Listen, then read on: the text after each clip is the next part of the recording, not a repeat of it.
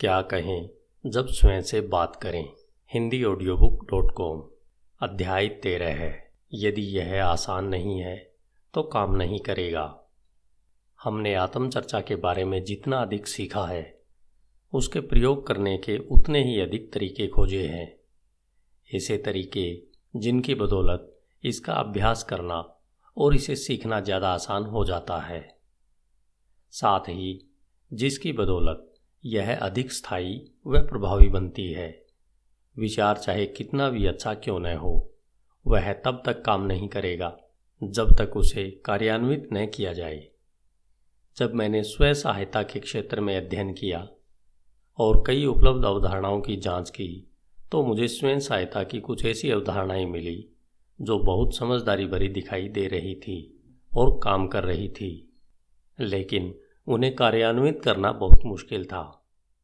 जिस योजना ने बहुत अधिक समय लगाया है, उसे कार्यान्वित करने में आत्म सुधार के उत्साही से उत्साही लोगों को भी समस्या आती है।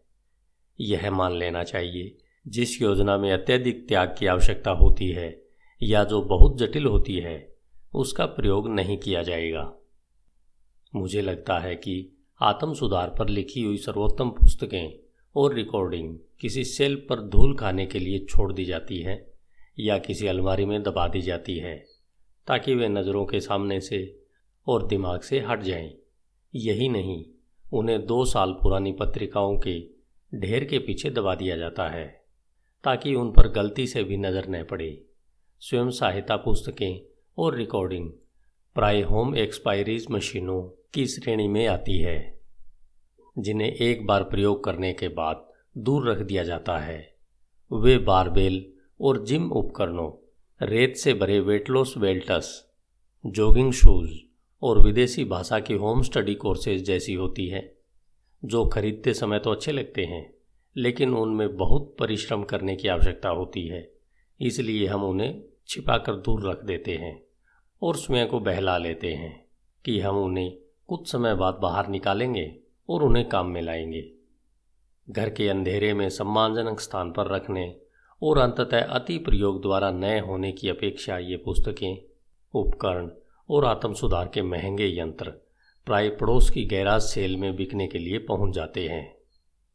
मैं दर्जनों लोगों से मिलता हूँ, जिन्होंने मुझे उन सेल्फ हेल्प पुस्तकों और प्रोग्राम्स के बारे में बताया है।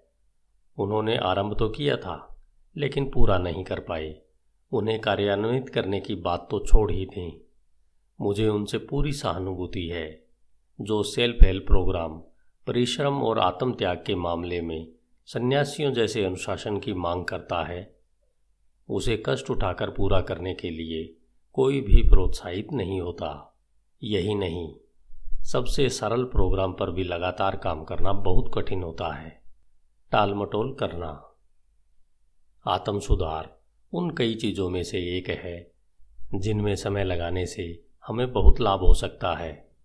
लेकिन जब करने की बात आती है, तब आत्म सुधार का क्रम शायद ही कभी सबसे पहले आता है।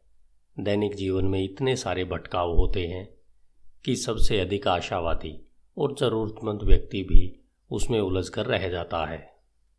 वह उनसे मुक्त होने और आगे बढ़ने के लिए अपना समय या ऊर्जा खर्च नहीं कर पाता। आत्म सुधार एक अजीब उपचार है। यद्यपि यह इतना लाभप्रद है कि इसे हमारी सूची में पहले स्थान पर होना चाहिए। तथापि, जब हमें इसकी सबसे अधिक आवश्यकता होती है तो बहुत आसानी से हम इसे कल पर टाल देते हैं। टपकती छत को ठीक करने के निर्णय को हम उस दिन के लिए टाल देते हैं, जब बारिश न हो रही हो। हम जानते हैं कि हमें इसकी आवश्यकता है, लेकिन अन्य चीज़ें पहले आ जाती है। जब मैंने पहले पहल देखा कि सेल्फ हेल्प के कुछ विचारों और तकनीकों को कार्यान्वित करने वाले कुछ लोगों को अपने जीवन में इतने आश्चर्यजनक परिणाम मिले तो मैं हैरान रह गया। जब मैंने बहुत सारे अन्य लोगों को उन पर अमल करने में असफल होते देखा तो मुझे निराशा भी हुई। कम आत्मसम्मान और नकारात्मक आत्मविश्वास इतने सारे लोगों के जीवन को कितना दुखद बना रहा है, यह देखकर मैं दुखी हो गया। यद्यपि यह स्पष्ट था कि थोड़ी सी कोशिश करने पर ही सकारात्मक परिणाम मिल जाते, लेकिन ऐसा हो न सका। मैंने इस बात पर भी ध्यान दिया है कि जो लोग अपने जीवन में महत्वपूर्ण परिवर्तन करना चाहते थे, उनमें से बहुत कम लोगों में इस दिशा में परिश्रम करने की संकल्प शक्ति और आत्म प्रेरणा थी। जब मैंने बाद में उन पद्धतियों का विश्लेषण किया जिनका प्रयोग करके लोग अपने जीवन में परिवर्तन कर रहे थे, तब समझ में आया कि इतने कम लोग उनका प्रयोग क्यों कर रहे थे। जब तक किसी व्यक्ति में पर्याप्त प्रबल आत्म संकल्प की प्रवृत्ति न हो, जब तक किसी व्यक्ति की अनुवांशिकी और शुरुआती प्रोग्रामिंग बेहतरीन व परिवर्तन की मांग करने वाला दृष्टिकोण और इच्छा शक्ति उत्पन्न न कर दे, तब तक दिन प्रतिदिन के जीवन की सामान्य बाधाएँ उसे रोक देती है। हम में से अधिकतर लोग जानते हैं कि हम बेहतर कर सकते हैं। मुझे संदेह है कि मुझे ऐसे दस लोग भी मिलेंगे, जिन पर दबाव डालने पर वे यह न कहें कि वे भी अपनी किसी न किसी चीज़ को बेहतर बनाना चाहते हैं। स्वयं में सुधार करके हम अपने जीवन को बेहतर बना सकते हैं। हमें अच्छी तरह पता है कि हम कौन से भौतिक लाभ पाना चाहते हैं। एक नया मकान या कार, नए कपड़े, फर्नीचर, बैंक में अधिक धन और कोई भी चीज़ जिस पर हमारा दिल आ जाता है, जिसे थोड़े से ज़्यादा पैसों से हम खरीद सकते हैं। हम में से अधिकतर लोग अधिक समय पाना पसंद करेंगे, अपनी मनचाही चीज़ें करने की अधिक स्वतंत्रता, यात्रा करने के लिए समय, अपने परिवार के साथ बिताने के लिए समय, आराम करने के लिए समय, आनंद लेने के लिए समय रचनात्मक कार्यों के लिए समय या उन लोगों के साथ बिताने के लिए समय जो हमारी सर्वाधिक पसंदीदा चीज़ें बना रहे हैं। हम में से कई अपनी शिक्षा को बेहतर बनाना चाहेंगे, कुछ नया सीखना चाहेंगे, नई रुचियाँ पैदा करना चाहेंगे तथा अपनी योग्यताओं को विकसित करना चाहेंगे। दैनिक जीवन की प्रतिस्पर्धा। कारण और परिणाम के स्वाभाविक नियम के अनुसार जब हम अपने आप को बेहतर बना लेते हैं तो जीवन की वे चीज़ें स्वयं ही अपने आप आ जाती है, जिन्हें हम पाना चाहते हैं। जब आप अपने स्वरूप को सुधारते हैं, तब भी यही नियम सक्रिय हो जाता है। इससे आपका जीवन अपने आप बेहतर बन जाएगा। आप भीतर जितने अधिक सफल बनते हैं, बाहर से भी उतनी अधिक सफलताएँ आपकी ओर अपने आप खींची चली जाएँगी। लेकिन भीतर परिवर्तन करना शायद ही उतना आसान होता है जितना हम चाहते हैं। जब हम परिवर्तन करने का निर्णय लेते हैं तो हमारे सामने अचानक बाधाओं की ऐसी दीवार आ खड़ी होती है, जिसकी हमने कल्पना भी नहीं की थी। जब हम परिवर्तन करने का संकल्प लेते हैं तो अचानक अनेक अप्रत्याशित प्रतिस्पर्धाएँ सामने आ खड़ी होती हैं। जब हम किसी संदर्भ में स्वयं को बेहतर बनाना चाहते हैं तो हमारी प्रतिस्पर्धा केवल हमारी पुरानी प्रोग्रामिंग से ही नहीं होती। हमारे दैनिक जीवन की आवश्यकताओं से भी होती है। हम में से प्रत्येक के पास तीन संसाधन होते हैं, जिनका प्रयोग हम प्रतिदिन का काम निपटाने के लिए करते हैं। ये संसाधन है हमारा समय, हमारी ऊर्जा और हमारा मस्तिष्क, यानी हम क्या और कैसे सोचते हैं। अपने आप को बेहतर बनाने की हमारी इच्छा की प्रतिस्पर्धा उस समय के साथ होती है, जिसे हम काम करने परिवार की देखभाल करने और अपनी अन्य आवश्यकताएँ पूरी करने में लगाते हैं। इस प्रकार की प्रतिस्पर्धा उस प्रत्येक आवश्यक काम में लगने वाली ऊर्जा से होती है, जो हम अपने जीवन को व्यवस्थित रखने के लिए करते हैं। हम में से कुछ लोगों के पास तो दिन के अंत में जरा भी ऊर्जा नहीं बचती। अपने आप को बेहतर बनाने की हमारी इच्छा की प्रतिस्पर्धा उन मांगों से भी होती है, जो हमने या दूसरों ने हम पर मानसिक रूप से लाद दी है। हमारे पास सोचने के लिए इतनी सारी बातें होती है। हमें इतने सारे छोटे बड़े निर्णय लेने होते हैं। हिसाब किताब लगाना होता है, समस्याएँ सुलझानी होती है, बातों पर विचार करना होता है, समझना होता है और उन्हें निपटाना भी होता है।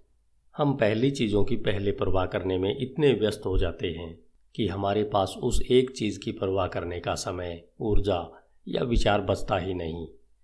इससे अन्य सभी चीज़ें बेहतर बन जाती हैं। हम ट्रेन को ठीक करने में इतने व्यस्त हो जाते हैं कि हमें एहसास ही नहीं होता कि हम गलत पटरी पर हैं। हम जीवित रहने में इतने अधिक व्यस्त हो जाते हैं कि यह अनुमान ही नहीं लगा पाते कि किस प्रकार जिए। मुझे कई साल पहले का रोमांस आज भी याद है। मेरे सामने अचानक आत्म सुधार का सबसे असाधारण विचार आया था। ऐसे किसी विचार से मेरा पहली बार पाला पड़ा था। यह बड़ा ही सरल विचार था। इसके लिए केवल इतनी आवश्यकता थी कि मैं हर रात 20 मिनट तक अपने लक्ष्य को लिखूं, अपनी प्रगति की समीक्षा करूँ और तय किए हुए प्रत्येक लाभ का मानसिक चित्र देखूँ। मुझे विश्वास दिलाने की आवश्यकता नहीं कि यदि मैं प्रतिदिन अपने लक्ष्यों पर ध्यान केंद्रित करने में केवल 20 मिनट का समय देता विशेषकर रात को। जब मैं उनके सपने देखता तो मैं हर मनचाही चीज़ प्राप्त कर सकता था। यह एक पुराना विचार है और यह लाभकारी भी है।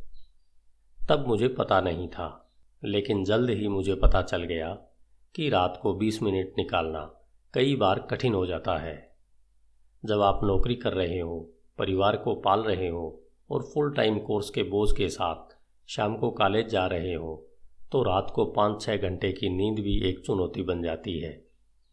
जब मेरा मस्तिष्क मनोविज्ञान की एक परीक्षा के अध्ययन और एक बिज़नेस प्लान पूरा करने के बीच भटक रहा था, जिसे लेकर मुझे सुबह आठ बजे ऑफ़िस में पहुँचना था तो हर रात को मेरी लक्ष्य योजना और अपने काम को बेहतर बनाने पर लगने वाले 20 मिनट तुरंत महत्वपूर्ण स्थान से हटकर असंभव कार्य की श्रेणी में पहुँच गए।